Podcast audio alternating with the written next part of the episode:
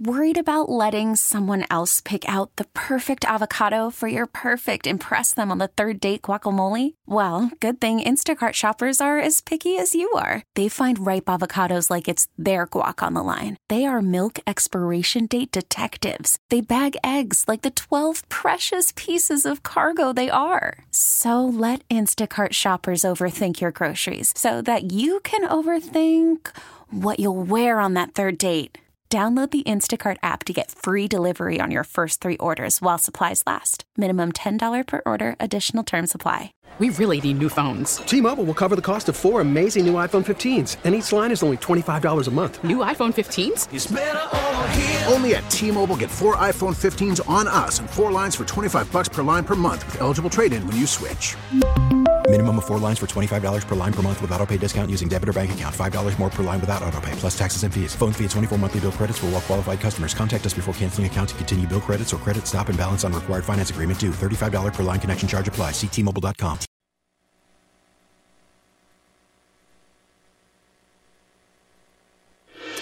You're almost to the end of the week, Charles. For those of you who haven't been following closely, this is Charles's first uh, full week on the morning shift, which you used to do at back at Channel 12 when you were on TV. I think that would be harder than than this. Well, we would get up very early so we could say that we told people it was snowing 30 minutes before Channel 6 did. yeah, I got you. I got you.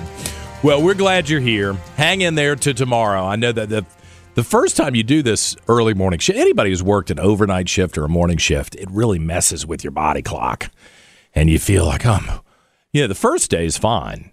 And then the second day, okay, third day, you're in the rhythm. But then I think it hits you on Thursday, and then you're it's like swimming. You're reaching for the wall. Please get me to the wall on Friday. So we appreciate Charles um, uh, being here to do the morning show. Uh, it is Thursday, the 21st day of December, 2023. Uh, I'm John Reid, and glad you're with us here on News Radio WRVA. Did you hear that news?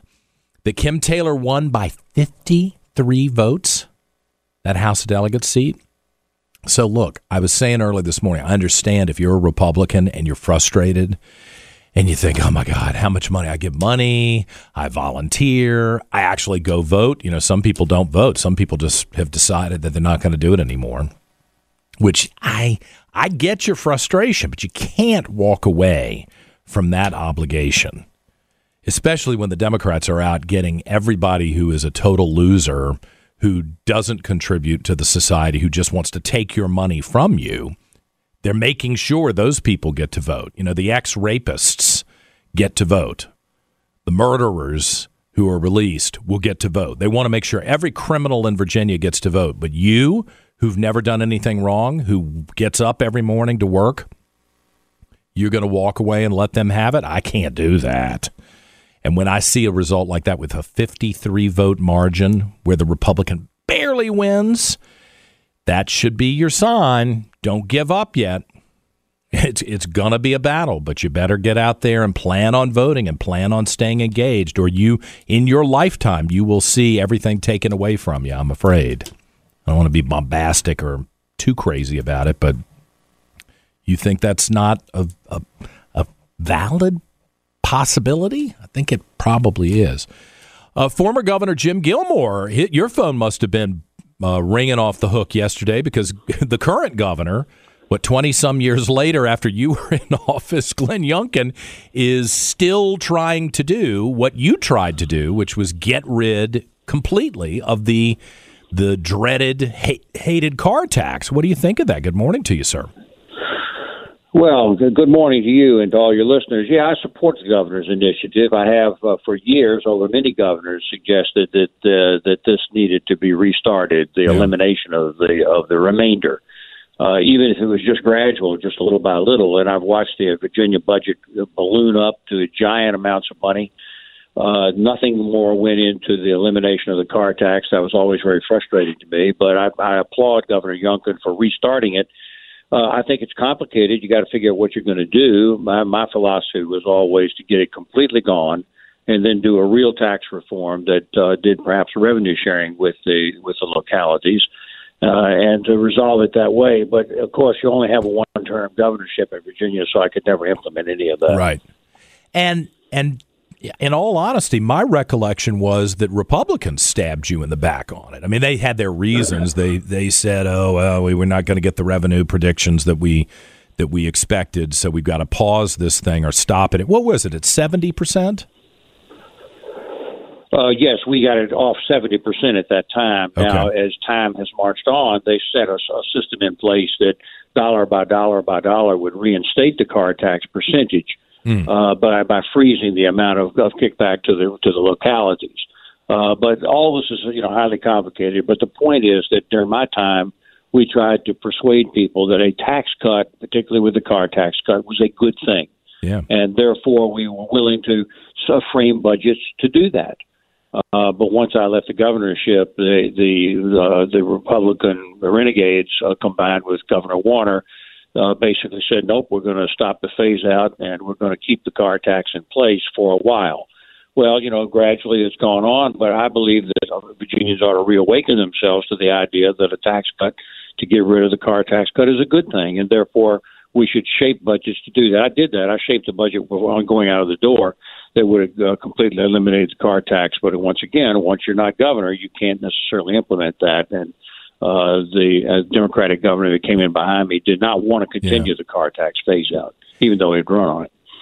Uh, exactly. I mean, that was one of the maddening aspects of this. And I think turned a lot of people off. I think some people wrongly blame you when in fact it was people who undercut you. And it's always irked me that you kept your promise and other people chose not to back you up on it. And that still still frustrates yeah, me. I, I don't think day. I don't think that's the case today. Uh, when uh, people talk to me, and everybody does all the time, including just regular citizens out on the street, I think they appreciated the fact that I got rid of seventy percent. Yeah. I think they're frustrated that the residue was there. It's too it, we're we're too late in the day to worry about blaming anybody for anything. All we're really saying at this point is if Governor Youngkin can put something in place to begin that phase out.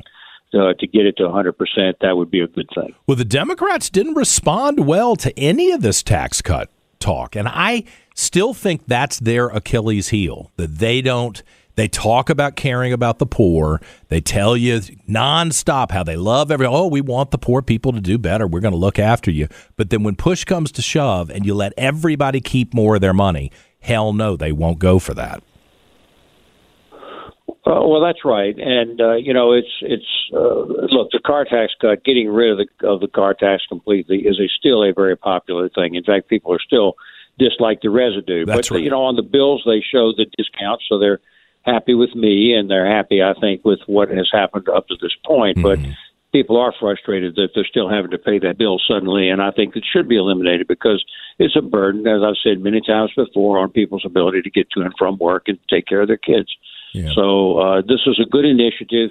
It isn't easy, and in the face of a Democratic majority in the House of Delegates and the state Senate, it's probably not possible to do. But uh, me- politics is about messaging, saying what you want to do and what the public ought to support you doing. So we're getting ready to restart this with through Governor Youngkin, and I think it's a good thing. Yeah, and then hold those other guys accountable. I hope. Had I don't know if you heard right, my sure. conversation with uh, former Governor Wilder yesterday. You know, like you, he ran for president of the United States. So I asked him what he thought about the Colorado Supreme Court. Like you, he was an attorney uh, when he was working as a as a lawyer. Um, he called it stupid and said he didn't think it would stand, which I was kind of waiting for that to be a headline yesterday that Doug Wilder would say that. What do you think, if I can ask you? Uh, well, I did hear uh, Governor Wilder, and he and I are friends, of course, and I did hear him describe it as stupid, and it is stupid. Uh, the here here's the the message I would give to your listeners. When I was a Commonwealth attorney, I became aware of Virginia's law, which says you can't even investigate an elected official without the authority of either the attorney general or a grand jury. Now, why would you put something like that in place? It's not just to give a privilege to an office holder. It's instead to uh, to recognize that the the public has to have confidence in its own elected system, uh, and so they Virginia has always been aware that to do a criminal investigation opens the door to pol- using the law for politics. And at the end of the day, I think the, the challenge that we're facing is whether it's the Georgia case, whether it's the documents case, whether it's the case in New York where the uh, attorney, Democrat Attorney General, ran on getting Donald Trump. Uh, whether it's this uh, business in Colorado, these are these are political cases, mm-hmm. and that undermines the public's confidence in its own system of government, its own democracy. So you got to be careful about this. Uh, you know, is one thing that we all believe in in our democracy is that the people vote, and then the electoral college represents that vote in the states, and then you elect a president. Now, uh, you know, I'm not sure that based on the facts that Donald Trump ever engaged in insurrection at all uh, either through his behavior or through what actually happened. You can't have an insurrection in this country without an actual coup, without the support of either the U.S. military, the, the military, it's true in every country, or uh, the police. Uh, nobody was trying to do that that day. Mm-hmm. Nobody was doing that. Uh, nobody has said that we're not going to have an election. This business that they've been talking about, where Donald Trump said, "Well, I want to be a dictator," is just nonsense. I watched him say that what he was saying, and he's reckless in his his exaggeration.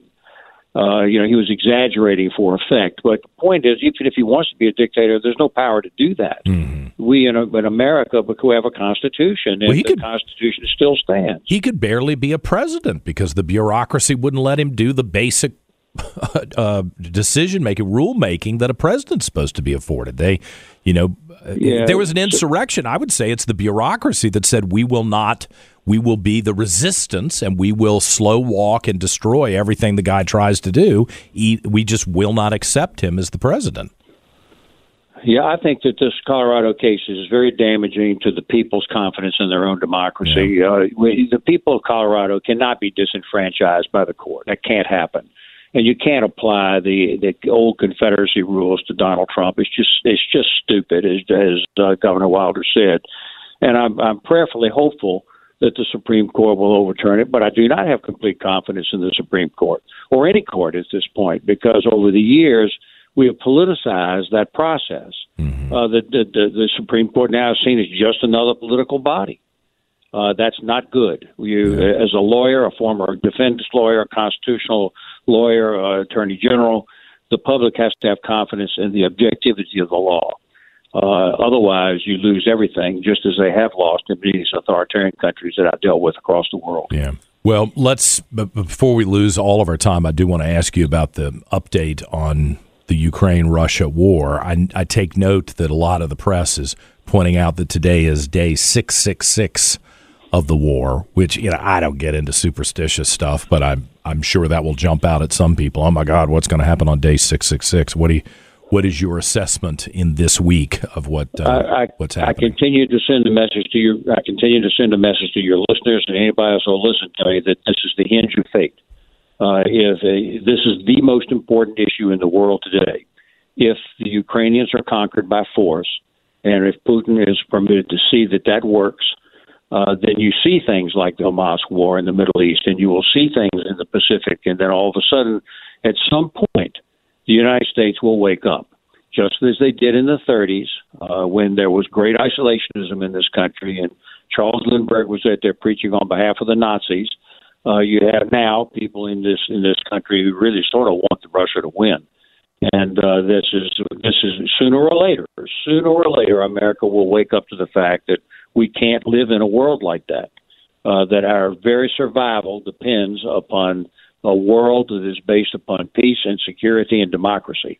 And that's what we did at OSCE, and that's what I'm preaching now. And when that wake up moment comes, we're going to end up in a world war.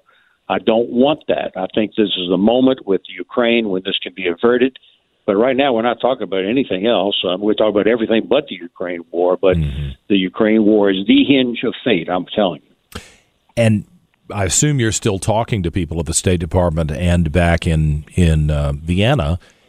I mean, is there a conversation to try to stop this, or are we going to roll through the winter into 2024 and it just lumbers on?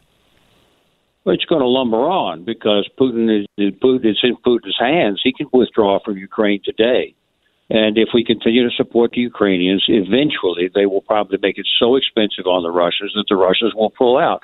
These are not uh, invulnerable people. We already saw the Wagner group, which are mercenaries, and uh, rebel. We see that they're putting criminals on the front lines They're miserable.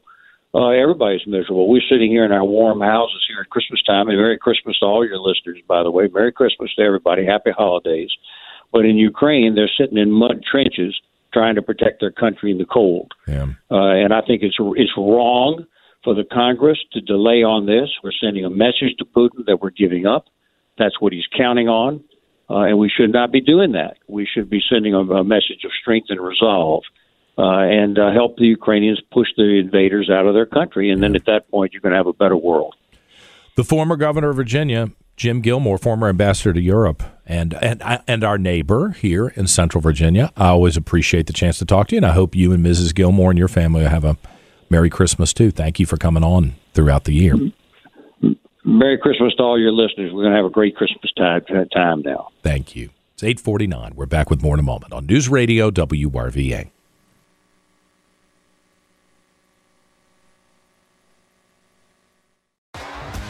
T-Mobile has invested billions to light up America's largest 5G network from big cities to small towns, including right here in yours. And great coverage is just the beginning. Right now, families and small businesses can save up to 20% versus AT&T and Verizon when they switch. Visit your local T-Mobile store today.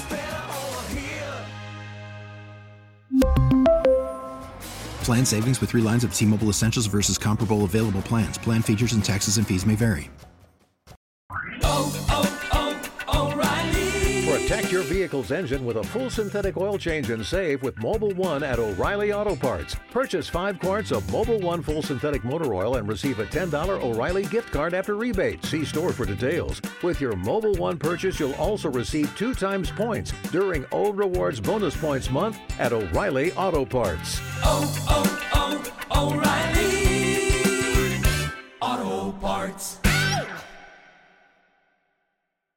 Now, with the MLB app, you can get baseball your way. Pick your favorite team, your favorite players, and get customized highlights, stories, and breaking news right on your home feed. Follow the action with Gameday, where 3D replays add another dimension. Plus, notifications can keep you connected to every pitch, every hit, every game. The MLB app.